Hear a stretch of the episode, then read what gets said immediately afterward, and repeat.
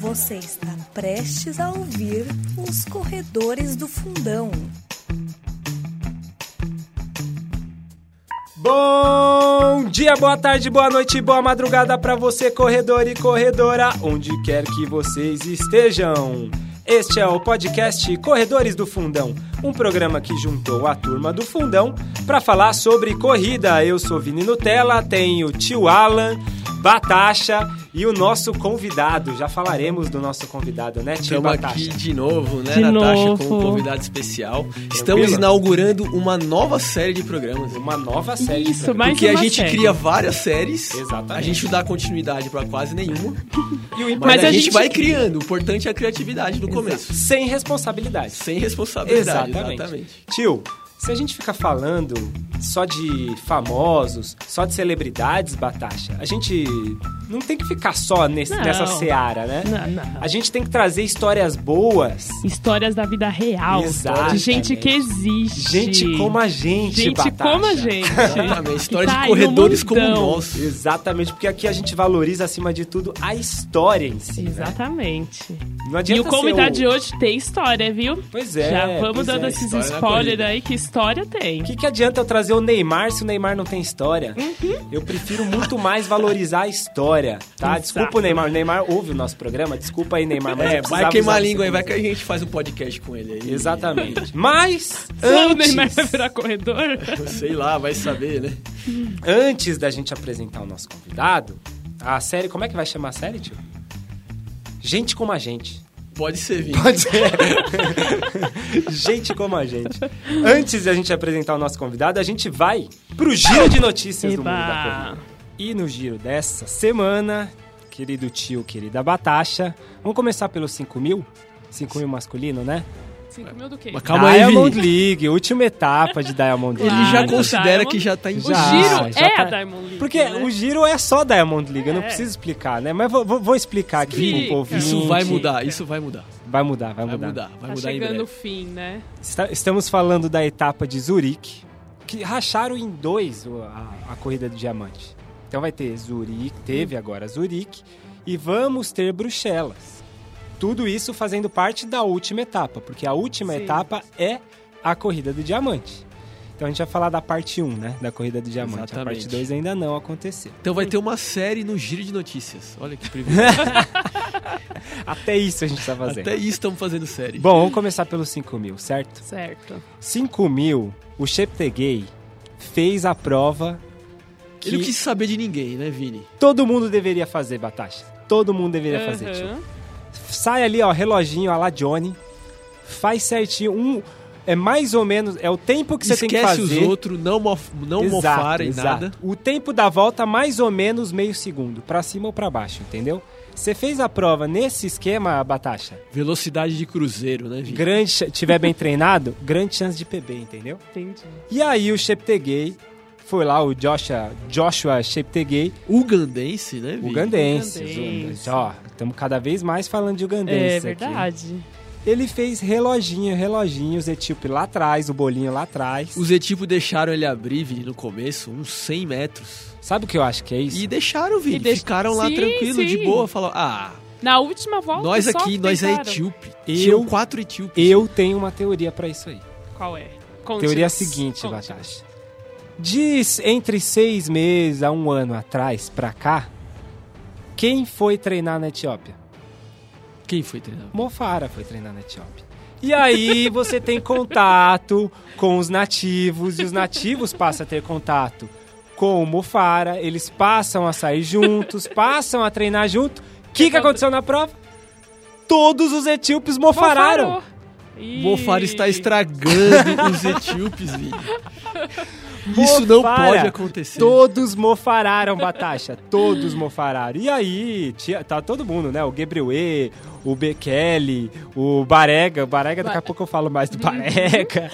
o Kegel, todos. Toda a elite Etíope. Etíope do, do fundo, do 5 mil. Ficaram ali, seguraram a prova ali pra trás tal. Às vezes é uma mistura de arrogância com mofaragem. né? Exato, É, com exato. certeza. E o Cheptegei lá, lá na frente. Abriu. É, exatamente. meu, abriu acho que 100 metros, assim, chutando. Aham. chutando Acho que sim. Mas, Mas.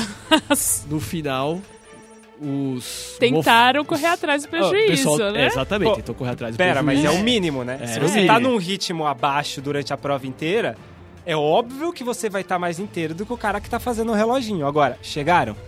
Quase. Não, não Quase chegaram. não, tio. Não chegaram. Que não isso, chegaram. tio. Faltou bastante. Concorda que, tio, Porque já chegou perto. vai. eles, três mas. Mas- mas você entende que o Cheptegei, ele não é um cara que tava com tempos muito bons. E ele fez uma vez na vida sub-13. E fez de novo. Uma vez. Essa foi a segunda vez.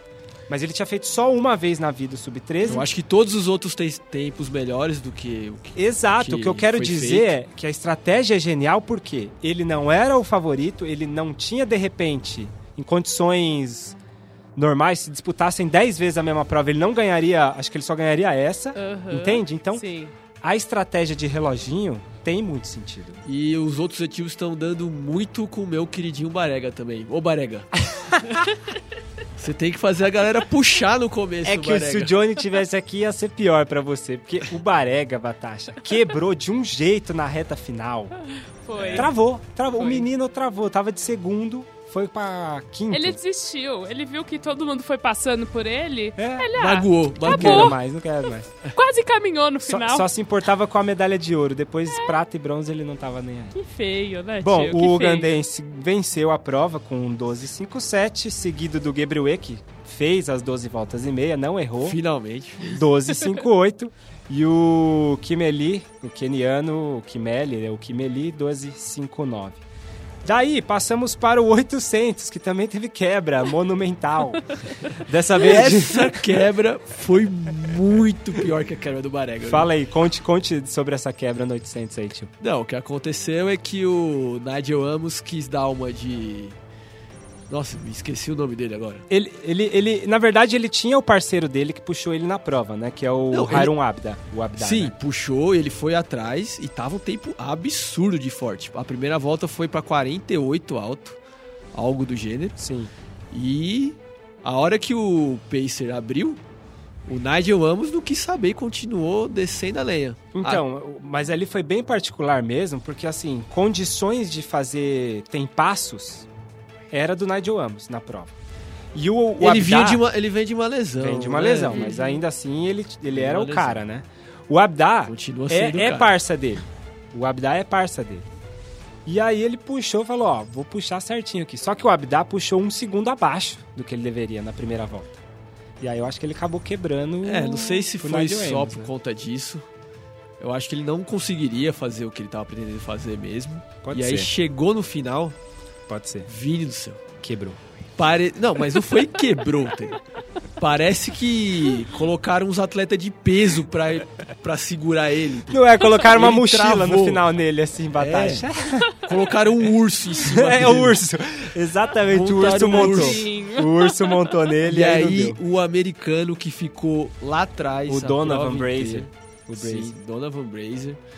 E a parcial do Brazier não é que ele negativou demais a prova. Não, ele fez as, du as duas metades da prova mais ou menos iguais. Sim, é que o sim. pessoal realmente puxou Sim. muito forte a primeira e não segurou a segunda. Mas foi tempo bom, né? Fizeram um tempo bom. Foi o um Donovan tempasso. fez 1,42,7. O Nigel, Am- o Nigel Amos quebrado fez 1,42,9. e o McBride, canadense, né? Colocaram fez um urso invisível nas costas dele. Pois é. E o Brandon McBride, o canadense, fez 1,43,5. Foi, foi forte. Prova, prova O disputada. Nigel Amos morto, estirado no chão no final. Passamos agora para as mulheres, Batasha. Mulheres. 1.500 metros. Feminino também, aí só tinha. Corrida do Diamante só tem Só fera. celebre. Só, só, só tinha fera. Aí tinha, da- por exemplo, da, da- do, do episódio anterior que a gente fez, tinha a Klosterhalfen, Tava lá. a Sifan Hassan favoritaça, a Gabriela Deboué, a canadense, que tem se destacado muito. Uhum. Tinha nada mais, nada menos que Genzeb de Baba. defendendo Sim. aí anos e anos de Que invencibilidade. guardadas as devidas proporções, E Nigel amou. É, Nigel amou. Nigel amou. Mas tinha um monte de coisa. Tinha, tinha Tsegai, tinha a enfim, tinham várias ali. Era corrida de diamante, era só celebridade Aham. mesmo. E Sifan Hassan deitou, né? É, a, a Dibaba puxou no começo. né? Puxou. Foi uma boa pacer sem ser pacer, né? É. É, Foi meio que tipo isso. É, né? uma pacer extraoficial. Eu não sei porque que a Diamond League chamou a Chanel Price lá pra ser pacemaker. Sabendo que a Genzeb ia fazer aquilo ali, não gastava Não dinheiro. gastar, Exatamente. Chegou no final, tranquilo. era melhor até ela abrir, né? Se ela abre no final, ia ser muito bom, né? Porque ela Ia. Tem- fiz o meu trabalho, entendeu? pra dar aquela disfarçada. né? É, o problema é que a plaquinha amarela da, do pacemaker, ela tava de plaquinha branca. Ela É, ia ter ia que inventar ficar feio, desculpa. né? É. E Ia aí ficar a Sifan Hassan disparou no final, né? Demais. Na E última a volta, né? Também volta. engoliu a Sim, Dibaba. sim. E elas comemoraram juntas, a Kloster Half e a Hassan, porque elas treinam juntas, né? Ah, É. são BFF. É, e São assim, friends. São total best friends Tem, tem uma, uma certa noção da Klosterhalfen de que a Sifan Hassan está muito superior a ela. E aí o que que ela... Ela já sabia então que ela não tinha expectativa de juntas, vitória. né? Ela deve saber. E pra ela o, o- o máximo seria a segunda colocação e ela conseguiu. Isso Ganhar ficou muito feliz, muito feliz. Sim. O que, de- vamos dizer, Oh. não é pouca coisa, né? Exato. Sensacional, exatamente. sensacional. Então a Sifan Hassan 357, as, as três Subaram 4, né? A Klosterhalfen, a alemã, fez 359, 3590 e a Deboe, canadense, fez 3595. E a Genzeb de Baba em quarto lugar. Passando agora para os 3 mil metros com obstáculos feminino, Monólogo. tá aqui, é um monólogo. A gente já tem falado isso. E pra mim, pra mim, eu, eu, eu- eu guardei lá na hora que eu tava assistindo, eu falei, eu vou ter que falar isso no giro de notícias. Do meio fundo e fundo, juntando feminino e masculino, a maior hegemonia, pra mim é a maior hegemonia que existe, que existiu ne- ne- nesse, ao longo desse ano todo. Vamos esperar o resto aí, mas tudo, tudo tende a ser mais ou menos isso. Será que mais que Railão? Pro ano, eu tô dizendo pro ano, é uma hegemonia muito, assim, o que eu quero Não, é, dizer, tô a Beatrix mas- Chepcoet, Ela tá dominando ela mesmo. tá tão a mais, você pega, por exemplo, a Sifan Hassan, ela não tá tão acima assim das outras do 1500. É, pega qualquer prova, Uhum, entendeu o que eu quero sim. dizer? Sim, ela sim. tá muito distante das adversárias de outras. prova. A Beatriz Chepcoet tá muito, muito, muito Tanto que ela puxou Sozinha. sozinha, foi Sozinha. pra frente, se deu ao luxo, assim, nitidamente ela poderia ter feito um tempo muito mais baixo se quisesse. Sim, sim, E segurou. sim. O pessoal do pelotão de trás, a americana, as outras quenianas, se matando ali É, atrás. tinha, ela ficou em primeiro, né? A Kiyeng em segundo, a keniana, e a Geruto, a Nora Geruto, a em- Joruto, que, que é também muito boa também. E, e, assim, essas outras, elas fizeram tudo SB e PB. Você entende que as outras fizeram melhores provas da vida e foi isso que a gente viu da, da Chepcoet, Ela chegou suavinha. sabe? Suave, muito na frente e as outras fazendo melhor. Então, pra mim, essa prova mostra um pouco da, da hegemonia da Chepcoet. Vamos ver até quando dura isso aí. Né? E outra coisa, kenianas. Se a hegemonia keniana no, no- do masculino tá, tá caindo no obstáculo, o feminino, feminino tá se mantendo, né? se mantém. As cinco primeiras, as quatro primeiras, todas kenianas, né? E agora, pra finalizar, teve o 800 metros feminino, que eu não sei se era a corrida de diamante mesmo. Tava porque meio não estranho, parecia, né? Tava meio estranho. Tá. Foi um Tava tempo meio fraco. Não A- tinha a- as importantes. é, não tinha. Caster Semena não estava também, não tinha as Não outras. tinha etíopes e quenianas, tinha uma keniana. se Tinha a não keniana que venceu a Jeep Quando você vê uma Sul. prova de meio fundo e fundo que só tem pessoas brancas, etnia branca, algo está desconfia. estranho. Tá fraco, Dá uma né? Tá fraca essa prova. É. E aí ela venceu, a keniana Jeff Question venceu com 2 minutos 4 décimos, né? A Kate Grace, a norte-americana, 2 minutos 6 décimos. E a Hedda Hin, a norueguesa, 2 minutos 7 décimos. Ó. Tudo casa de 2 minutos, os três. Noruega aparecendo feminino também. Pois é, pois é, pois é. E agora, pra fechar, pra fechar ah, o giro de notícias, temos que falar de Ineos. Teremos um programa, Batasha, só pra falar de Ineos. Sim, sim. O, claro. o desafio Explique da rapidinho Ineos, o né? que é Ineos, Vini. E pode explicar você, tio. Aproveite este momento telecurso. Brilha, tio! Momento telecurso dentro do giro de Dentro do notícias. giro de notícias. Ineos vai ser um projeto, assim como foi o Breaking Two, O Ineos Challenge, o né? Ineos Challenge 159, que convidaram agora só o Kipchoge, né? Desistiram do resto, né? É, porque sabe que vai ser ele mesmo. Pra que gastar dinheiro com É. outros dois, sendo que eles vão quebrar durante a prova? É. E aí, nos moldes que aconteceu no Breaking Two, né? fecha- vão fechar um circuito que vai ser em. Em na Áustria. Na. Áustria, é Viena. verdade, Viena. na Áustria, em Viena. E aí vão tentar fazer com que o Kipchoge baixe finalmente as duas horas. Sim, sim. E ah, Tem eles toda a construção, né? estão organizando, os estão fazendo tudo o certinho. E aí fizeram um primeiro teste só com os pacemakers. Aham. Vai ter um monte de celebridade também, depois a gente vai, vai falar no programa de cada Celebridade um deles. da corrida É. na pista, fazendo a. puxando, Puxando o o Kipchoge, né? Kipchoge.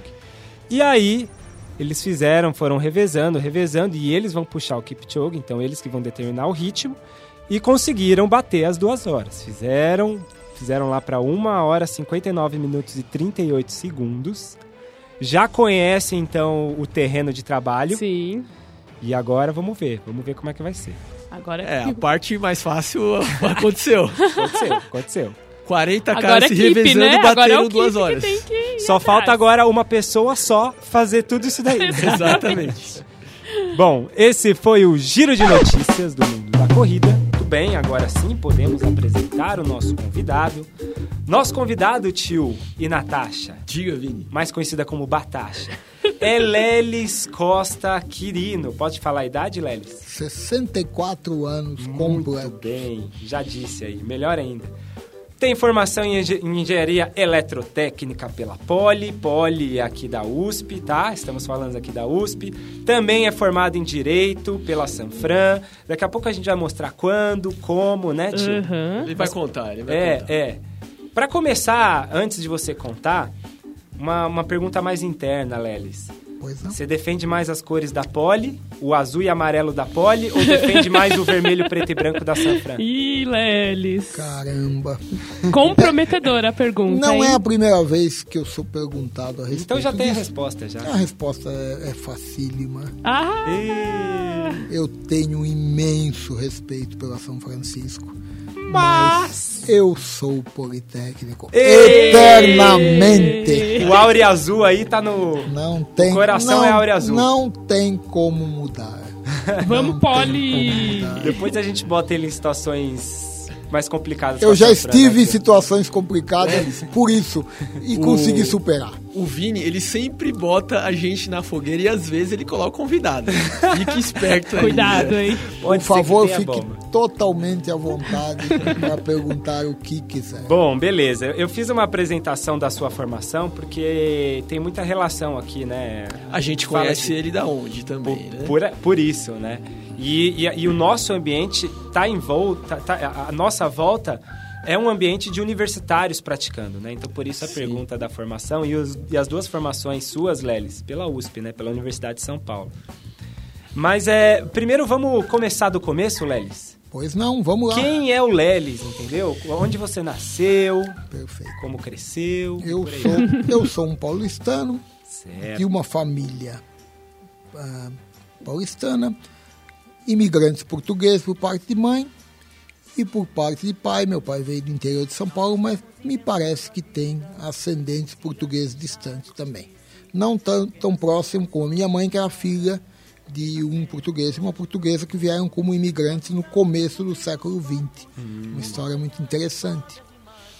É, nasci num bairro não muito periférico, vivi nos anos 50, 60, aquela realidade de bairro de São Paulo, paulistana, bem simples, a vida próxima aos vizinhos, uma interação muito grande com as pessoas, todos se conheciam. Que bairro que é, é, era o... Na, na zona norte de São Paulo, Zona depois do norte? Carandiru, na Parada Inglesa. Parada inglesa. Chama Parada Inglesa porque o trenzinho das 11 tinha várias estações e aquela estação foi dado o nome de Parada Inglesa. Ó, já, já tem cultura aqui, ó. Já começou o programa trazendo cultura pra gente. É isso. Era um bairro muito simples. É, aquela época se fazia o primário, ginásio, colégio, em, preferencialmente em escola pública. Eu tive muita sorte que fiz, estudei em, do ginásio em diante em escola de excelente padrão, onde se, eu aprendi a nadar na escola. Uma escola estadual que tinha piscina, teatro, laboratório. estadual, Lelis? Estadual. O esporte já começou O nessa fase. O aí, esporte né? começou ali. Eu tive um professor de educação física entusiasta do esporte e fazia questão de ensinar os fundamentos de todos os esportes. Então, não havia muito espaço. Foi ali que eu comecei a correr as corridas mais curtas, porque não havia muito espaço, e fazer o salto de distância numa caixa de areia que ele improvisou na lateral da escola. Esse professor Quantos anos você tinha, Lelis? eu, eu entrei lá com.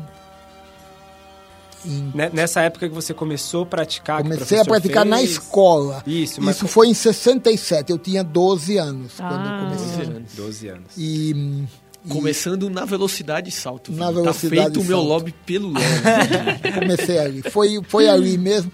E esse professor foi um homem fantástico em relação ao esporte. Depois nós nos encontramos pouco tempo antes dele morrer e ele me viu e mais um outro na, na reunião num lugar e falou o meu 4%. Olha que incrível, cara. o meu que incrível. 4% aqui. Sensacional, né? que a gente fa- disputou muito o campeonato colegial. Eu ainda tenho um recorte de jornal onde está escrito lá os melhores do atletismo colegial. Olha, incrível. Olha! Natasha, Eu é, tenho- Competitivo desde essa, Eu dessa tenho- época, eu tenho né, esse- eu E fui um professor que foi referência para Um você. professor pelo que foi né? referência, viveu o tempo de ser homenageado, se aposentou como professor e foi para a Secretaria Estadual de Esportes, a municipal, acho. E, e trabalhou até quando morreu ainda. Fo- deixou de ser professor, mas ainda é um dirigente esportivo. Um homem que fez muito pelo esporte. No colégio Sedom, na Zona Norte de São Paulo, e o nome dele era Franco. Muitos o conheceram. Ele era um entusiasta do esporte. O objetivo dele era ganhar a Olimpíada Colegial de São Paulo. Ele fez tudo na vida até conseguir ganhar E conseguiu ganhar. porque ele preenchia todas as modalidades e sabia que no atletismo tinha muita medalha Muita, concorrendo, muita era melhor medalha. que ganhar o basquete Exato. ou ganhar o vôlei individualmente. Então ele enchia o atletismo com todas as provas. Estrategista, tivesse, tivesse ou não atleta, ele colocava na prova. Estrutura de, de escola estadual em Natasha na época não tinha tem todo o conflito de acesso ou não acesso nas quantidades Sim. mas dali já saiu Lá eu aprendi, esporte, lá eu, tempos, diferente, bons né? no ginásio eu aprendi a nadar na piscina do colégio. Aham. e, e- e da- a partir daí aí, aí, vou entrando mais no, na seara da corrida o Lelis Então vamos a partir dali você continuou correndo ou teve algum hiato você Te- parou e teve um- depois voltou Teve um pequeno hiato porque era um atletismo de colégio quando havia competição. E você se apaixonou pela corrida. Foi a corrida que foi o, não, sua modalidade não no início. necessariamente, porque isso não dava muito ibope no ginásio. Você, você era um cara meio esquecido. E aquela época você, lógico, sempre é assim, você quer aparecer, você quer ter um certo cartaz, e isso era para quem jogava basquete, quem jogava handball, quem jogava voleibol. futebol Futebol também, mas de salão. O de campo não se falava muito. Era tudo que podia ser praticado dentro, colégio. dentro, Sim, sim, sim. dentro Aham. daquele teatro de vaidades que era um colégio época. Exatamente, exatamente. A busca do status acima É. de tudo. Né? Mas, Lelis, é, na- na- você, você treinando lá o atletismo, você persistiu mesmo não tendo o, status no meio de um, um ambiente que todo mundo quer status? Essa, essa foi a chave. Eu não. Primeiramente, eu pensei, eu preciso um jeito de praticar esporte e frequentar um clube. Porque todos frequentavam um clube, porque tinham dinheiro para frequentar um clube. E jogar na equipe de basquete, ou mesmo sem ser titular, mas estavam lá treinando. E eu fui tentar o mesmo porque não havia profissionalismo. Os clubes pegavam as pessoas e você sendo um praticante, um militante, ele deixava que você usasse o clube sem custos para defender as cores do clube. Eu tentei isso com o Espéria na modalidade basquete. Fiquei indo um tempo até que eles tiveram a coragem de me dar a notícia que eu não voltasse mais. E, e aí, e aí o atletismo não, não entrava nem paralelamente, certo? Entrava, eu gostava muito e me, e me saía relativamente bem, mas era eventual, porque os campeonatos não eram sempre, era quando havia, a gente começava a treinar, eu me habilitava e participava. Sim. Mas aí, um amigo meu, amigão de classe, treinava no Tietê. Em frente. Do outro lado do, Do rio. outro lado, corrida, Do outro lado do atletismo. e ele falou pra mim, você quer ir lá? Eu falo com o técnico. E eu Era seu amigo da escola. meu amigo da escola. É. E ele falou, vai lá. Eu fui com uma mochilinha muito simples. Um conga, um calção, um Conga! Bem Um lembrado. conga. com uma camiseta, O que chute do atletismo. uma camiseta e uma toalha de rosto. Porque naquela época eu só levava um sabonete, que era um sabonete de coco cortado no meio, que eles usavam em casa, e ele virava parecido com um sabonete. Não tinha dinheiro para comprar um sabonete de marca. E uma toalha de rosto dentro de um saquinho plástico. E a mochilinha bem pequena às costas. E fui ao Tietê, ele avisou, foi dia 1 de maio de 1970. Sabendo da Nossa. rivalidade, né? De quem? Espere aí, Tietê. Não, o, o Espera já havia me descartado absolutamente. Aí na, que ele na-. Então, mas você... na modalidade, na modalidade Basquete. basquete, que eu já tinha esquecido. Sim. Eu tinha o senso crítico suficiente para saber que eu não faria nada naquilo. Eu não conseguia pegar a seleção nem da minha classe. Mas eu conseguia correr mais do que muita gente.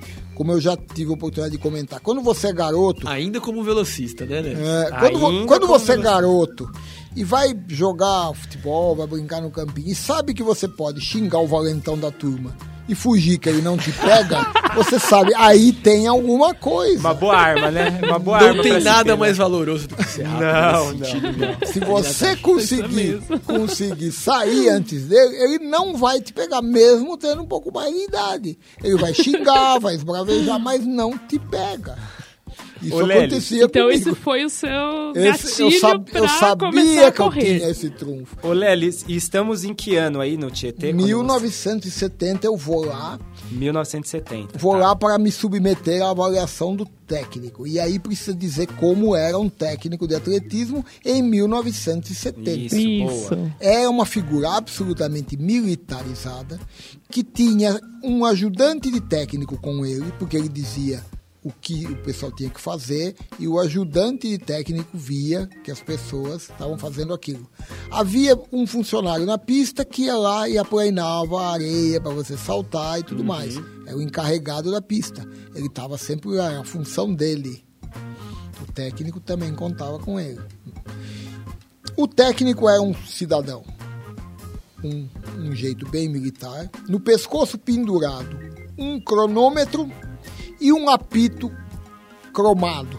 Dá pra imaginar, eu consigo ilustrar na minha Eu também. cabeça. E ele Hoje ainda tem alguns desses Alguns, alguns. Mas ali a gente tá em ditadura militar, né? ditadura militar. E ele dava as ordens para as pessoas e você não caísse na besteira de esboçar um riso, porque ele te expulsava da pista. Nossa. Até a hora que ele quisesse permitir que você voltasse. Se ele cismasse que você não voltava mais, você não voltava mais. Porque você riu de alguma coisa que ele falou. Nossa. Nossa, Essa aí é a parte que a gente retira os bons tempos que você tinha falado aquela hora. Né? Então eu vou lá, avisado pelo meu amigo, que disse que falou com o técnico, e eu chego e falo, eu quero correr, eu sou um corredor. E ele fala pra mim, você corre o quê? E eu falo, 75 metros, porque no colegial, na qualidade que eu tinha, não se corria 100 metros, se corria 75. e ele já fala, aqui não tem 75 metros, aqui é 100. Aqui é ceia, é redondo o Não existe isso. não é colegial, não. Nossa, já chega, E ele vai, né? e ele vai e fala: o vestiário tá ali, é um vestiário geral, daquele que você pega uma sacola e põe todas as suas coisas e pendura o cabide lá, e pega uma pulseirinha de alumínio com o númerozinho por no pulso. Aham. Aham. E vem pra pista, ele manda você aquecer, você dá umas voltas e ele fala: você vai lá na saída do 100 ali, sabe onde é? É lá. E eu daqui faço sinal. Quando eu der sinal, você Vai. Você corre. E ele com- Curiosidade, Lelis. A pista era de tartan, era Ah. carvão. a pista, a pista é uma história então incrível. A pista Isso era, é outra história, a viu? história aqui. É uma história fantástica. A pista era do clube de regatas Tietê, o clube que foi um dos melhores de São Paulo e teve a melhor pista de carvão que houve em São Paulo. Com uma drenagem fantástica, porque a drenagem não pode ser ruim, Sim. porque empapa, e não pode ser exagerada porque resseca demais a pista. O funcionário da pista molha a pista todo dia na época de seca para ela não ficar dura. Ela tem que ter uma Nossa. umidade controlada. É um trabalho igual Saibro, né? As É. pistas- as Essa tecnologia foi perdida. uma arte, né? É uma arte. É uma arte. É uma arte. Mas esse homem me manda, correu 100 metros, depois aque- aqueceu já, tá bom, tá. Meio no deboche, né? Pista Mas- de carvão, né? Pista de carvão. Tá. E você correndo de conga, não é com sapato de prego, porque não Exatamente. tinha, ninguém queria sapatilha. comprar. Não. Pronto pra escorregar Ouvinte, ali. ouvinte, bota aí. Se tá ouvindo, tá com acesso ao Google aí, bota o Conga, vê a imagem pra ilustrar aí na mente. Escreve Conga sapato aí, tênis, você vai ver a Agora se imagem. imagina uma correndo com esse noção. conga numa pista de carvão. Exatamente. Nossa. E aí, Lélio? Aí o homem manda que eu vá até a saída dos 100 metros, aquela reta magnífica lá do Tietê, que ficou durou até pouco tempo, quando o Haddad mandou destruir tudo, a reta ainda ficou. E eu vou lá, vejo, ele levanta a mão e me manda sair. E eu corro os 100 metros, o máximo que eu posso. Deu tudo que tinha ali. Tudo porque eu, eu Era o ia. seu teste, né? É isso que eu ia dizer. Era um Era teste, meio né? que um teste. É. É. Não era só isso. Ah, Eu ia frequentar um clube. Ah. Eu ia estar com os meus colegas todo o seu status de adolescente, querendo sem pagar, ter contato sem com pagar outras nada, pessoas. somente treinando. Uhum. Era muito mais. Eu não estava correndo somente uns 100 metros. Uhum. Aquilo era um, um passaporte para uma situação melhor. É, lógico. Sim, sim. E aí É. eu corro, o homem olha o, o cronômetro e me fala: trouxe documento? Eita! Um momento, Vitória, um vitória, momento, um momento. Ah, eu- o meu colega já tinha me avisado. Serve a carteirinha escolar? Serve. Tem fotografia? Quantas? Duas. Tá aqui. Já tava tudo na mão, Lélio. Já foi pronto pra qualquer coisa. É. O treino é terça e quinta a partir das 5 horas, sábado de tarde e domingo de manhã. E aí, naquele momento, bate o Você alívio. fica de experiência, se fi- passar pela experiência, você vira sócio militante. Sócio militante do clube, eu frequento piscina, baile, Uhum. entro em todo o clube Baile. e não Era o pago, que você queria, e não né, pago nada. Ele só de olho no bar. É. E não pago sabendo, nada. Tinha uma domingueira muito legal. É, Ô, Lelis, foi pelo baile, não foi? Foi por tudo. É lógico, foi por tudo. Aí depois eu vi aquilo e aquela foi a minha primeira turma. Eu estava no Clube Tietê, que foi um grande clube no passado. Teve grandes nomes do atletismo, mas que foi destruído pela criação da Marginal Tietê. A Marginal pegou a pista e cortou a pista. Nossa. Quando cortou a pista, aquela equipe que existia foi toda embora. As pessoas disseram aqui não dá mais, acabou. Acabou o departamento de atletismo. Foi logo depois que você entrou? Não, né? foi antes, foi, foi antes de eu ter entrado. Foi antes? Foi antes de eu ter entrado. É, a retificação ali do Tietê, ela, ela acabou com toda a, a margem. Toda a margem do Tietê ficou prejudicada. Sim, ali havia Estádios, remo, tinha estádio havia de São Paulo, um tudo de aquilo. coisa. E o Tietê perdeu muito, muito. O atletismo acabou. Depois de uns dois anos, acho que foi em 68, isso, eles começaram a se recuperar.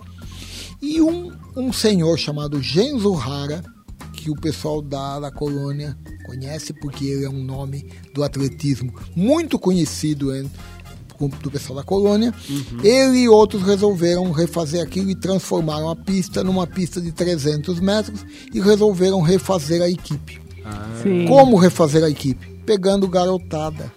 Sim. Porque ninguém mais queria aceitar correr naquela pista. Ô Lelis, nessa época, você tem recordação de clubes que eram imponentes no atletismo? A gente Pinheiros. sabe do São Paulo. Não, como... o Pinheiros. Naquela o época, Pinheiros já, é- já já era. era. A supremacia do Pinheiros era absoluta.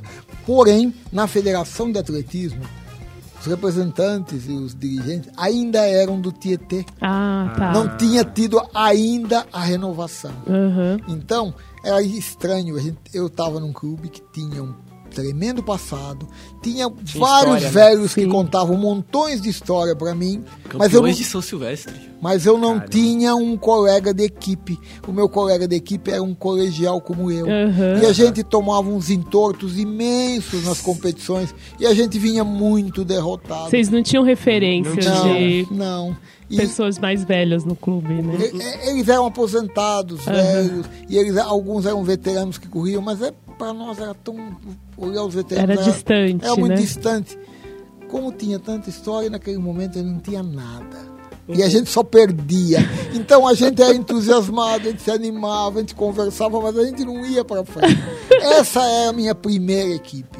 Os meus camaradas de 15 anos de idade, onde a gente tinha que fazer das tripas coração. Quando eu tinha 15, eles uma vez me inscreveram num 100 metros. Eu corri 100 metros num adulto. O cara da minha série fez 10 e 5. Nossa. Eu fiz 11.6. Tinha 15. Que é excelente. Que é excelente. Mas você imagina o quanto que eu tomei. Quando saiu, o cara abriu uma distância que eu quase desisti. Ô, Lelis, mas é isso é legal. Isso é legal a gente, a gente. Esse quadro aqui, essa série de episódios, é legal a gente contar. Olha o tanto de história que você tá contando. E a gente não quer o foco. Ah, eu fui o melhor da minha Na época. Eu fui o que bateu o recorde e tal. Isso Você é vale gente muito como a gente, mais. Lelis. gente como a gente, Lelis. Mas ah, é, depois você conta, você falou do Pinheiros. Depois joga um punhado que cabe na mão aí de alguns clubes só pra gente criar uma referência Então da vamos época, lá. né? O Pinheiros era um. O Espéria tinha uma boa equipe. O Espéria tinha uma treinadora, a Benedita. Ela foi campeã. A- A Benedita é muito conhecida. Aham, sim. E ela tinha como a principal pupila dela a Hildegard Kraus. Ela foi numa das provas do russo ainda. Ah, atleta muito Depois antiga. vamos falar do a explicar É. que é o russo. a né? Hilka era uma. Eu, quando tentei o basquete no Espéria, eu via ela treinando com a Benedita na pista. Ela era uma menininha. Uhum. Eu também era. né? Ô, Le- ô, E Lelis, éramos todos jovens, né? Éramos todos jovens. Tinha competição de atletismo nessa Tinha época? muita, muita competição. E a competição era uma festa linda. Eu já tive a oportunidade de escrever sobre isso, passei para as pessoas. Posso tentar lembrar o que eu escrevi? A competição, é, as delegações, tinha gente que vinha do interior, tinha os clubes de São Paulo. Aham. O São Paulo era muito bom em fundo. O Pinheiros com- eh, fechava tudo, mas o fundo ele não é. Ele tinha um corredor de 3 mil como obstáculo muito bom também. Mas nas provas mais curtas, o Pinheiros tinha muitos atletas. Tinha atleta de fora, e tinha um belga que foi finalista da Olimpíada de Tóquio, que corria no Pinheiros. Ele Nossa. era funcionário de uma multinacional e Caramba, corria pelo? Pinheiros. Tinha o Zoga, Zogaib, que era os 100 metros da Poli, o melhor corredor da época. Uhum. De 100 metros. Dos 100 metros. Quando eu entrei na Poli, eu não pegava nem 4%. Ô, ô Lelis, é isso que eu queria que eu queria entrar. Vamos pular pra 74 aí. Quando você entra na Poli, você j- não parou de 70 a 74 é o ano que você entra na Poli, me corrija No- se eu estiver errado. No ano do cursinho eu diminui muito porque eu fiz o colégio com cursinho. Tá. E o pessoal do Tietê, o, o treinador, ele ameaçou tomar a minha carteirinha Porque porque, você tava, era, não tava comparecendo? sim, eu era militante. E aí o clube simultaneamente naquela época tinha um, tinha um plano de venda de título para filho de sócio. Ah. E eu comprei, fui lá e eles falaram: Não, você já está muito tempo com a gente aqui. Nós vendemos para você como filho de sócio, alguém que a gente não quer que vá embora. Eu não falei que o técnico já estava para tomar minha carteirinha. Mas isso foi uma honra, então, pra você, É. né? Foi. E eu comprei em 50 prestações numa época que tinha inflação. Então, a- as últimas prestações eram menos que um sanduíche. que bom que não foi o contrário, né? Exatamente. Aí eu E é comp- naquela época Era a prestação fixa. clube era importante, né? Hoje a, a importância dos clubes físicos Sim. tem Na sua é, vida diminuiu. social, Era, dos era clubes, tudo é. ou nada. Era tudo ou nada, Era exatamente. tudo ou nada. Você Aí, aí você entrou no cursinho, então, e aí Eu fiz diminuiu um pouco os seus treinos no Tietê. Sim, terceiro colegial e cursinho. E tinha um técnico no Tietê porque eu peguei vários técnicos. Tinha um técnico no Tietê que ele tinha uma filosofia de equipe de competição que eu não concordava. Eu nunca achei que era ganhar de qualquer maneira. Ele tinha essa filosofia, ganhar Ele de não qualquer- tinha a, a- a- a fibra de dizer isso abertamente, mas, Mas eu entendia internamente é. nas entrelinhas. E na prática, né? e ele treinava um corredor de 800 metros para ganhar de mim. e eu parei de ir no Tietê e continuava depois que entrei na pole correndo. Era um outro motivo pra não gostar dele, né?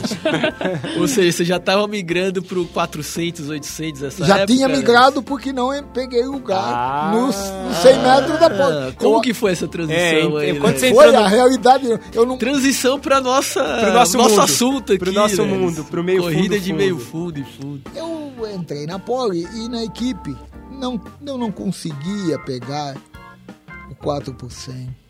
Mal e mal o 4 por 4. Como que era a equipe de atletismo da Então Poli era naquela forte, né? época, Lelis? Forte, né, Era Lelis? forte, então. Tinha o, o, o, o Zogaibe, corria os 100 metros, eu já o conhecia lá do tempo, porque ele era do Lá juvenil, eu era do infantil, já conhecia Ah, ele. Eles Tá. conheciam dos clubes. Eu não, não tinha condição Ele corria para 11.1. 11.1. É, e eu tinha o meu melhor 11.6. Eu, o, ele corria 100, 200, não sei se ele entrava no 4 por 400. Ele era um grande nome.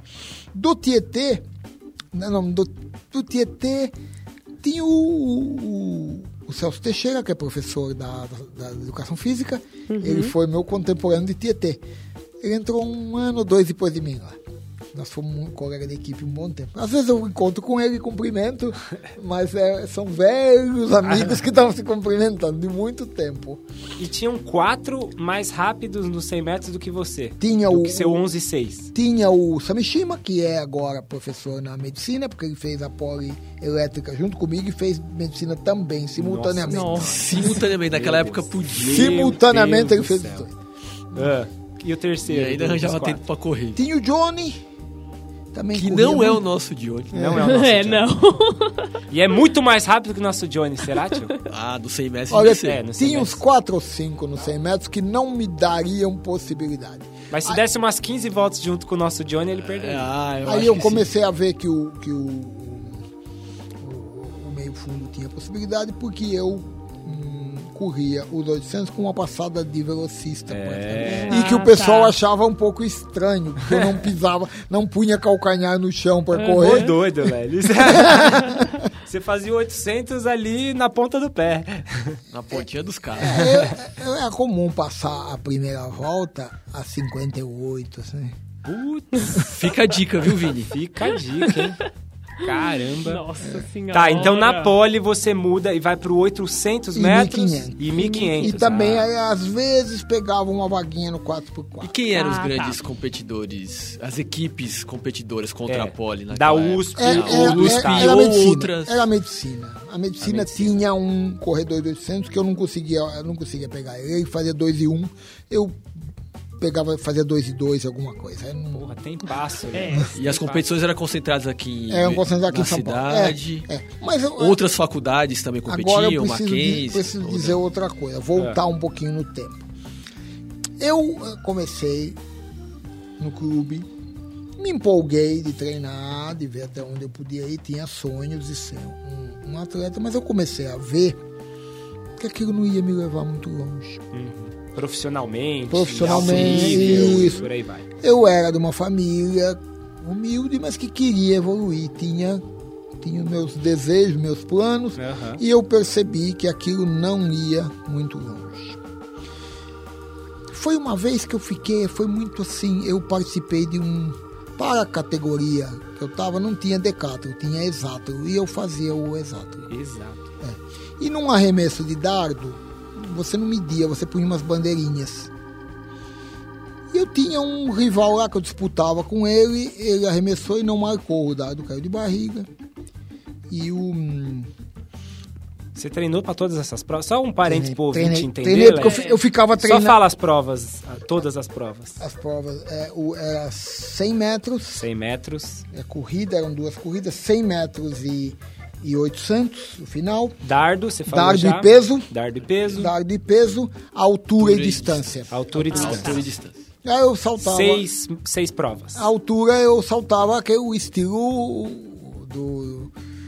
Esse- Não de costa, nunca saltei de Não costa. era o Fosbury, né? Não era. Não era o salto de costas, era o é- tesourinha deles. Não, isso aí é muito antigo. Isso é, é aquele que você chuta o pé e aquele ro De frente. rola, Ah, e rola, chuta. e rola. É, na minha opinião, é o mais bonito. É um estilo bem Sim, é bacana. bonito, é Se bonito. você fizer bem feito, ele é, é mais elegante. Você Uhum. salta pro, pro você entender. pé. Você salta olhando O pra, sarrafo, você pro, pro passa. sarrafo. Você olha. rola olha cima do baixo. É, é, você olha pra baixo. Você olha pra, como o saltador de vara, quando ele salta, ele vê o sarrafo passar no, no- no peito é, transversalmente. E na salto de Sim. altura, longitudinalmente. Você passa Tá. uma perna, chuta assim.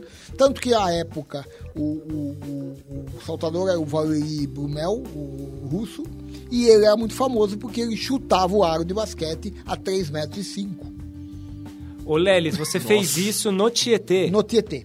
Era na areia, não tinha colchão ainda. Por isso você precisava saltar dessa forma. Não era possível saltar e cair com a sua coluna num lugar Sim. duro. Hoje é tudo muito fácil. É, hoje é. Hoje é Nutella, tudo né? moleza. Hoje é tudo Nutella. Hoje é... Tudo nutelagem, Exatamente. né? É, Tudo até o apresentador é Nutella. É, aqui o verdadeiro raiz.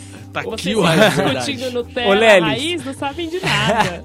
Fica caindo no colchão? Que moleza é? A, gente, a gente não tinha como filmar, então quando a gente corria, a gente aproveitava quando dava uma garoinha, era muito bom, porque aí a gente punha os pregos, corria e via a direção que o pozinho da terra ficava na Nossa pista, para você saber se tinha que corrigir, se a pisada estava para fora, para dentro, porque ficava carimbado na pista.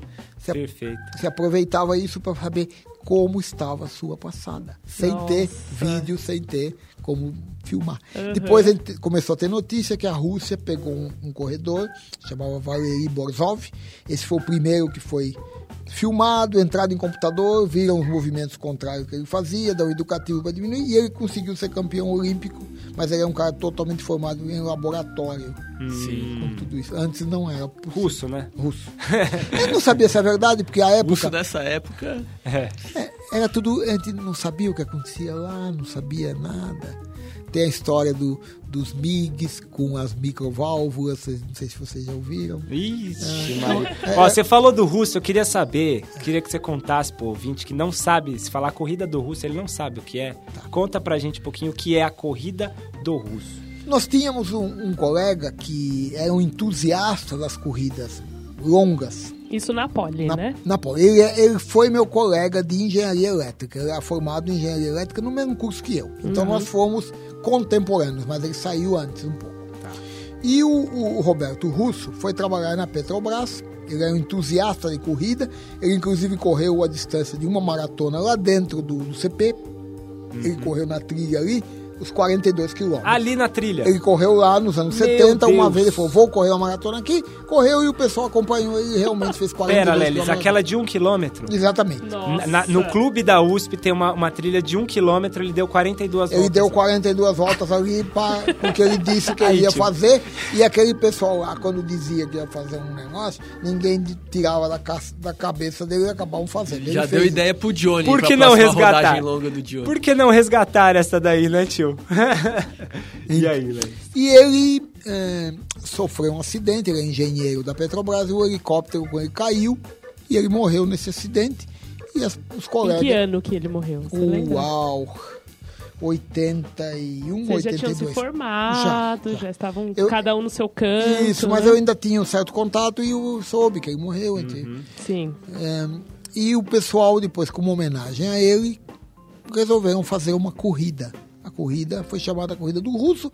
e uma determinada época ela foi do calendário da, da USP. ela USP. parece que integrou aí a volta da USP, coisa assim.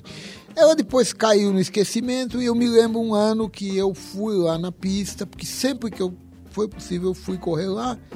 E um ano eu corri quase que sozinho, fiz 5 mil metros lá, que Na pista. na pista tinha mato, não era possível pôr sapato com prego, porque estava todinha a pista, estava toda no asfalto já, antes de ser recuperada.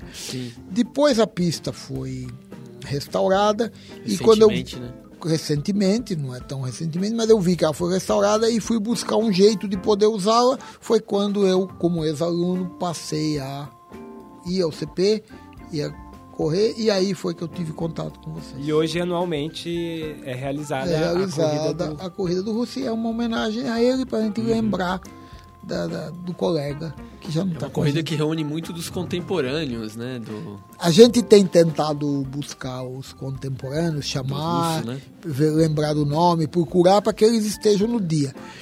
Vocês devem ver que a gente reúne uma turminha Aham. ali e, dos velhões. Eu né? vi esse ano, na corrida do Russo esse ano. Ainda tem alguns que ainda conseguem correr os 10 mil metros e ficam muito felizes de poder estar lá eh, de novo naquela É pista. muita volta, Lelis, 25 voltas ali. Como eu já tive a oportunidade de dizer para vocês, É. a corrida de 10 mil é muito bacana, porque você absolutamente não vai a lugar nenhum. Fica Você- dando volta. Você, né? você termina rigorosamente onde você começou. É verdade. Os 10 mil, Sensacional. os Na 10 verdade- mil você começa ali na, la- na, na, na chegada, o que seria os números de chegada, e termina ali, No né? mesmo Na verdade, o lugar. atletismo de pista basicamente é isso. É né? isso, né? É você correr, correr, correr, É se metar pra não chegar em lugar nenhum. O- Aí, só pra contextualizar então a corrida do Russo, que era organizada pela Poli, né? A Poli organizava, Não, a depois Poli- que saiu do calendário da USP. Eu acho que era a USP, ou não sei se alguma. Eu não sei Chegou exatamente quem organizar. a união das faculdades aqui É. da USP. E aí, as, agora, recentemente, quem organiza é o Fundusp, que foi aí que a gente se O conheceu. Fundusp, o Fundusp é uma, uma maravilha. É tudo, é o lobby, era tudo É- é isso o- é pra fazer é o lobby tudo do que Fundusp, tinha né, acontecer. Sim, É, a gente ia chegar nisso. O Fundusp é magnífico. E vai ter um episódio só sobre os fundistas da USP, hein, Lelis? Mas uma coisa que eu queria perguntar pra você, aproveitar a sua presença aqui, é um monte de coisa, Lelis. Então a gente vai tacando aqui porque a gente quer tirar de você. Você falou da, da Poli 74, 79. Vocês pegaram a pista construída para o PAN. Para o PAN, perfeito. E como é que tava essa pista nessa época? Boa, estava em condições, mas já estava um pouco desgastada. Ela, ela, ela originalmente ela era como quando construíram para o PAN? Exatamente como está agora. Tartan. O tartan. é- se você for olhar, aquilo não é uma pista de competição. Aquilo é uma pista de aquecimento. Sim. Você vê que ela é de seis balizas e, e não tem arquibancada. Uhum. Sim. Então, se você for lá na, na- no Engenhão, no Rio, na pista olímpica, eu fui lá, tem uma pista para competição de oito balizas completa, dentro do daquele imenso anfiteatro ali, né? Aham. E, e tem uma do lado que é uma pista de aquecimento, muito parecida com a que nós temos no setor esportivo. Quando você vê o estádio de futebol que fica ao, ao lado, lá estaria um campo de futebol com uma pista oficial para a competição. Essa que nós temos ali, Que a gente falou no, no Sim, episódio falamos. de PAN, né? Te contou. essa, essa que nós contou. temos é uma pista para aquecimento. aquecimento. Mas, mas já foi uma dádiva. Por quê? Já? Não existia. A, a pista. eh, o, o uso da pista de, de sintética começou em 68 no México. E a gente se perguntava como é isso, como não é, porque você via. As informações chegavam muito escassas. O Brasil era um país fechado Sim. nos anos 70. E aí, quando se falou do Pan-Americano, só vai ter uma pista, vai ter uma pista de tartan. E falava sempre tartan, que é a marca, a marca É registrada. igual Bombril, Isso, Havaianas, Gillette, é. exatamente. É, era tartan, é aquele material que a gente conhece ali, aquela borracha. Inclusive o Balu fala todos, quase todos os stories dele quando ele começa. Tô aqui na primeira pista sintética do Brasil, quando ele tá falando lá da Isso. pista do CPUSP, né? Exatamente. A gente até decora. A gente até decorou. Ele já tem essa abertura. então, foi isso e a gente é, é, treinava lá, vindo, todo mundo vinha de clube. É, muito poucos assim chegaram que, que eram entusiastas e não tinham começado no clube. A gente entrava, quando eu estava fazendo o cursinho, eu já sabia quem era a equipe da Poli e a gente tinha por hábito já monitorar quem ia entrar na Nossa. faculdade para colocar na equipe. começou essa. O mundo do atletismo era muito É, pequeno. Eu né? fui apresentado ao Merril por, por um pelo meu professor de educação física numa competição no Espéria. Ele falou: você vai entrar na pole, esse aqui é do atletismo da Poli. E foi quando eu fui apresentador Merrill, um ano antes de eu fazer o vestibular. Parênteses para Merrill, Grande parênteses. o melhor fundista da história da USP, certo? Um Ah, organizador, organizador da equipe de atletismo também, como um todo. Ele gerenciava para a equipe tentar ganhar o campeonato, não apenas o, o fundo. A né? equipe da USP. A equipe da Poli. Da Poli. Da Poli. Ele era, é, a gente não tinha muito a, a influência da Atlética. O atletismo não permitia que a Atlética influísse na equipe de atletismo. Ah, Nós tá. definíamos como ia ser e como a gente ia organizar e como a gente ia competir. Ô, Lelis, eu- pode, pode falar, tio. Não, eu queria entender um pouco como que era essas competições enquanto você era universitário, Les. Que competições tinha? Então, eu não, eu não participei tão intensamente porque eu, inicialmente, quando eu estava em clube, eu me entusiasmei e depois vi que eu não, não deveria me empenhar tanto naquilo porque eu tinha uma vida profissional a ser construída. Exatamente. E entrar na Poli, se formar na Poli nos anos 70, veja, a minha equipe, a minha turma da elétrica eram 120. Todos se formaram. Caramba. na formatura, todos. Sabe por quê? Porque não se formar era rasgar dinheiro. É, pois é. Você se formava, você já tinha um empregão. Eles vinham buscar a gente lá para trabalhar.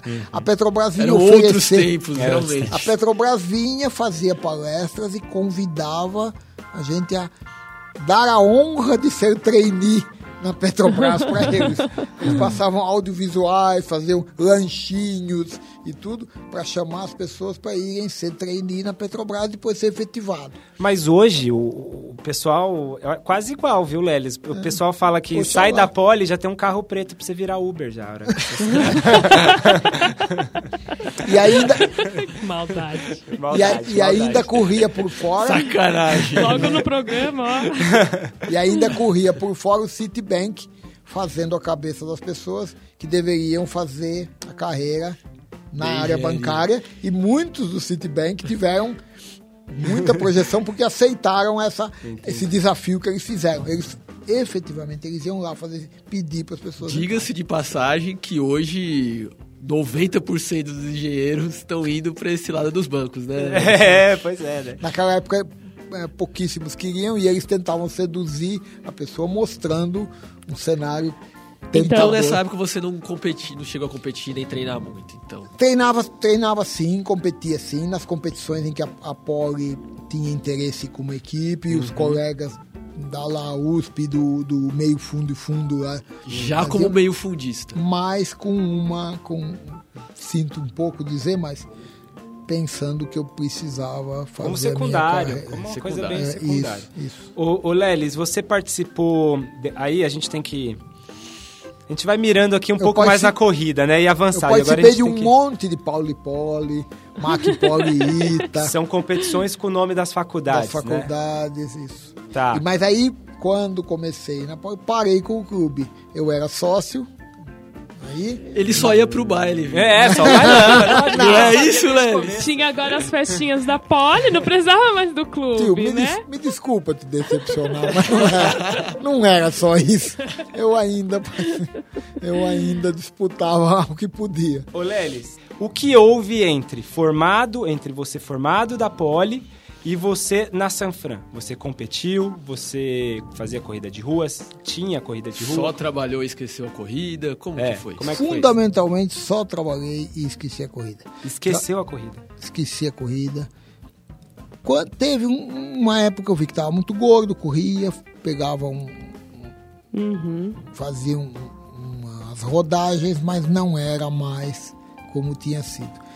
Principalmente porque eu não tinha mais uma turma. Ah, Isso sim. conta muito, né? diferença. E eu né? tinha tido, esse é, é interessante, eu tinha tido a minha turma lá aos 15 anos, quando a gente tava lá mais por baixo, num clube que não ia para frente, com técnicos à moda antiga e achando que a gente não era tão ruim assim, que a gente devia treinar. e foi treinando, e foi melhorando e tal. E é, depois daquilo, a minha segunda turma foi A Poli. a Poli. Quando eu entrei na Poli, eu já era, um, de certa forma, um veterano. Muitos que estavam Sim. lá eram mais novos que eu no atletismo. Você ajudou muito com isso, né, também. Já conheci isso. Depois, eu parei, trabalhei e hum, em 2000 um colega de trabalho falou: por que você não volta a correr? Ele corria corrida de rua, que eu achava abominável. Não, Na Sanfran, você não fez. não na San não Fran treinou. não. De 95 a 99, não. Eu via o pessoal do atletismo, conversava com eles, mas naquela Ah, tá. Época eu tava só, tava pesando quase 80 formação. quilos. Ah, E você estava trabalhando e Trabalhando. estudava à noite. né? Trabalhando, eu já tinha deixado da engenharia e estava no serviço público. Eu fiz um concurso público Uhum. e trabalhei 28 anos na Secretaria da Fazenda. Até que eu eh, me aposentei em 2016. Ah, Mas a sim. sua volta então pra corrida é no ano de 2000. No 2000, porque um amigo me falou: por que você não volta a correr? Volta a correr, vai. E eu fui numa corrida. Ele tanto falou para mim que eu fui uma corrida na USP e encontrei alguns conhecidos. Fui relativamente. Era uma corrida de rua. Era, Uma volta USP e eu, não? e eu já vinha correndo lá no bairro, porque eu achava que estava muito gordo, então eu ia, corria na rua. Final do dia eu corria na rua do bairro, põe um calção e corria. Eu sabia o que era correndo. E aí participei dessa corrida na volta. E aí Veio à mente É, as veio à lembranças mente. passadas. Ele abominava as corridas de É. longa distância. Por quê? Por quê, né? eu quando corria na pista tinha um pessoal que corria na rua, né? Eram fundistas que também corria na rua. Raio de fundistas, diabo esses caras, né? É porque é, primeiro que eram uns caras de trato muito difícil. Não tinham assim praticamente. Olha pra Putil, é lógico que é um cara de trato difícil. Como é que você, Eu você sou um santo. Como é que você acha que alguém tá na pista fazendo tiro de 200, tiro de tentando e de repente vem um monte de fundista que treinava em grupo, em grupo de 10, 20, Bando, é um bando. fazendo um bando. fight rack em bando e você não sabia o que fazer. Ia falar com eles. O, o Tietê, uma determinada época, não contente de quanto ele estava avacalhado, ele passou a alugar a pista ou emprestar para o pessoal do Corinthians. Então vinha um pessoalzinho do Corinthians, barra pesada, treinar lá. E muitos se diziam fundistas. Acho que até eram.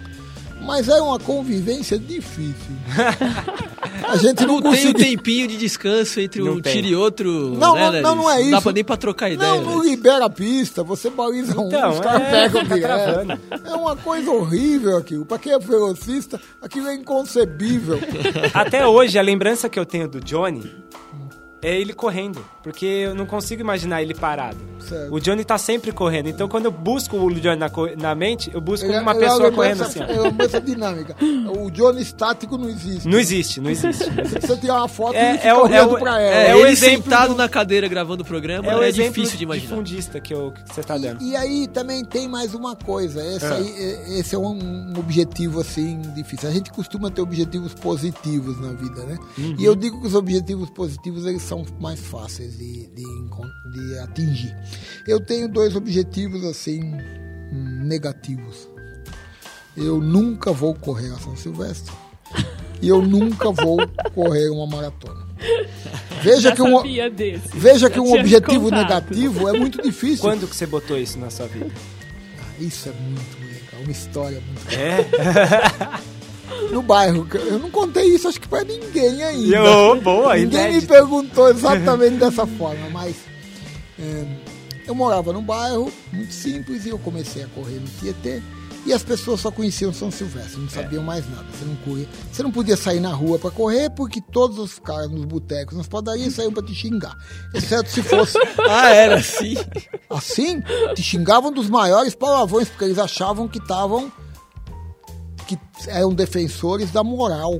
E você tava de calção correndo na rua. Ai, Jesus. Olha essa, cara. Você só, Que só po- loucura. você só podia sair para correr bem perto da São Silvestre. Aí todo mundo, os bêbados do, do boteco, da padaria, saíam com o copo na mão pra falar, vai ganhar, vai ganhar São Silvestre. Ah. Aí ficava assim.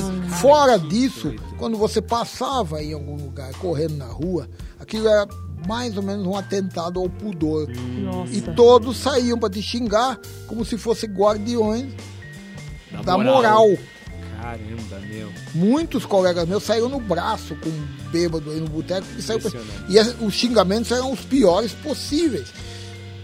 atentavam uh, contra a sua masculinidade, coisas assim, e diziam e, e diziam o que você deveria fazer, né?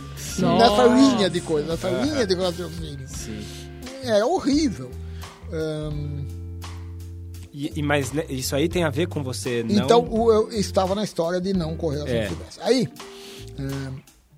a, minha, a minha família tinha uma família muito amiga do tempo do meu avô.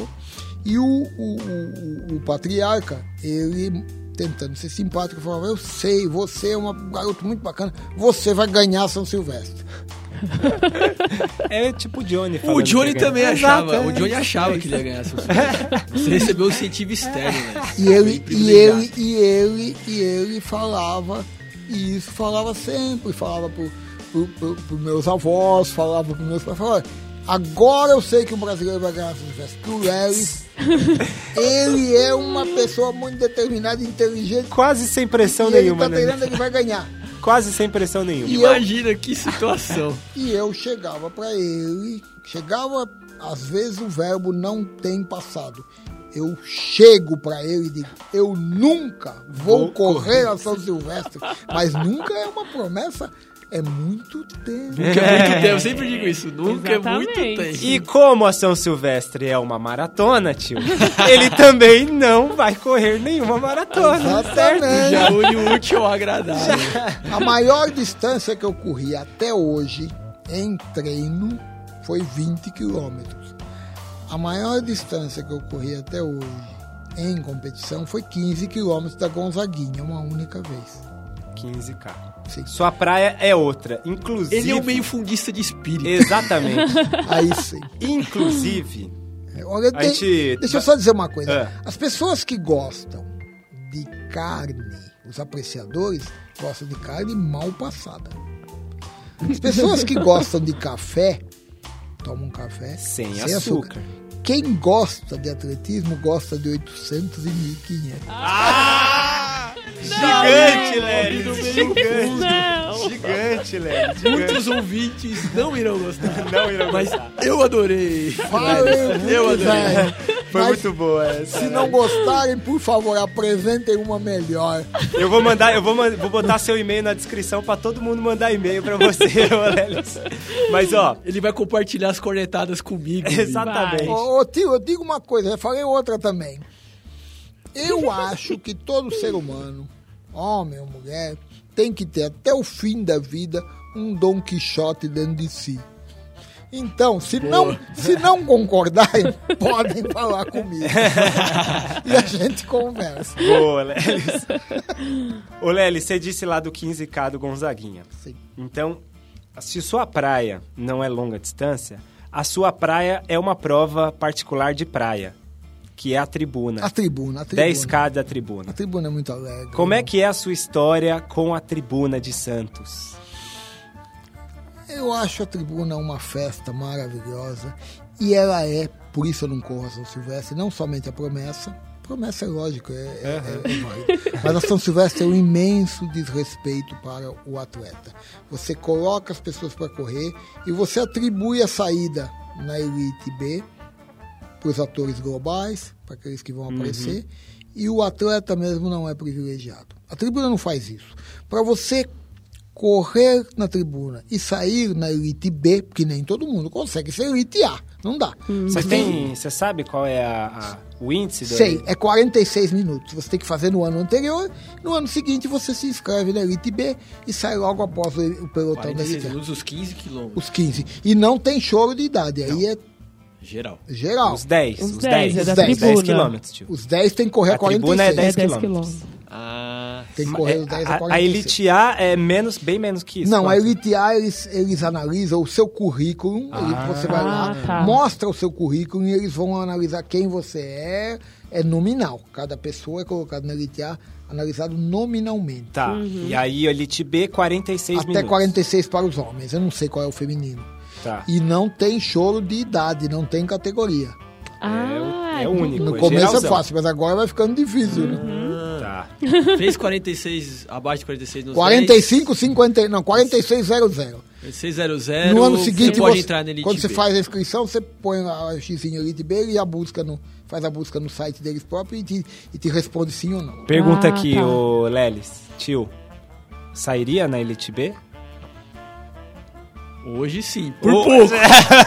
por pouco. Por pouco? É, tá só pra fazer a pergunta aí. Lelis, qual foi o primeiro ano então que você correu a tribuna? Não sei responder agora, mas eu tenho um monte de camiseta. Eu acho que eu tenho umas 10. Mais ou menos então. Você disputou quantas? Ah, lá para 2002, 2003, assim, acho que eu já devo ter alguma participação. Tá. Disputei umas 10, né? porque falhou um ano. Eu, por uma estranha coincidência, quase todo ano eu tô doente, ou eu machuquei meu pé, ou eu tenho. É, é incrível. o que aquilo faz? Eu, eu chegando na tribuna, começa a complicar. E foi esse ano eu não consegui terminar. Você disputou ela, você correu Eu ela. corri com o Brunão a 45 alto o- os 10 mil do russo e dali duas semanas eu não consegui terminar a tribuna, embora eu tenha saído na Elite B, porque o ano passado eu fiz a- na casa Ah, 45. sim. E aí ano que vem Ano que vem eu tô frito, tem que sair no bolão. e vai buscar. Vai buscar ou já Vamos vai buscar largar a aí? Lelis. Eu Tem tô- que eu buscar. tô velho. Tem com- equipe do Funduf Eu tô, com uma te ajudar, vontade, eu, eu tô com uma vontade de largar a mão. Não, Não, que isso, você vai buscar, Não. você vai buscar. Tá. E, e, e quantas você fala? Então, mais ou menos quantas? Umas tribunas? 10. E uma delas eu tenho um troféu e a melhor que eu. Eu, com 55 anos, ainda corria 39 e 46. Olha, Que isso, hein? isso eu não sei se eu faço hoje não. Você tem, Com cinco- 35 anos. você tem 55? Você É, tem 55? Não. Tenho 20 a menos, Lelis. 20 a menos? Com 55 eu ainda corri um, a, a 39 e 46. Você falou que retomou no ano 2000 a 2000, corrida, isso, né? isso. Quando eu retomei, eu comecei a correr na rua, mas falei, não dá para treinar. E a minha mulher disse que tinha um, uma- um colega de, de trabalho dela que tinha um personal trainer que treinava lá no Serete, eu morava no Tatuapé na época. Fui até lá, vi que tinha equipe. Ele até agora ainda é o meu personal trainer, eu pago ele mensalmente, por isso não quis treinar. É, Com o Fundusp? o Fundusp, embora eu tenha simpatia, venha, porque eu não queria deixar de treinar. Algumas A pessoa que assessorias fez você retomar a Exato. corrida, é, né, algumas assessorias que estão na, na USP, eu passo lá e me falam, você agora mora na Zona Oeste, vem treinar com a gente. Você já Sim. teve contato. Mas eu digo, eu não quero deixar de treinar com o meu treinador, o Marcos, certo. porque nós já estamos desde Já- 2000, Já é uma 2000 parceria. 2001. É. Eu acho que não ficaria bacana eu agora pegar e fazer uma coisa desse tipo. A troco de quê, né? Pois é. Se eu quiser mudar o treinamento, eu converso com ele, ele me passa por, por e-mail. As poucas vezes que eu posso, eu vou até lá e treino com a equipe. Lelis, muito obrigado. Foi um bate-papo aqui incrível. É. Essa série eu acho que vai render, viu, Batata? Essa série. Não, eu acho que deve fazer Essa uma vai- série só com o Lelis. Só com o Eu Lelis, né? deveria, a gente deveria abrir a série Lelis. A série Lelis, né? Pra ele contar um monte de história que ele tem. Lelis, você contou Eu- um monte eu- de coisa. eu não- eu não- Não foi Eu nem a- 10%, eu aposto. Não, não Eu não Exato. contei a, a confusão com o exército.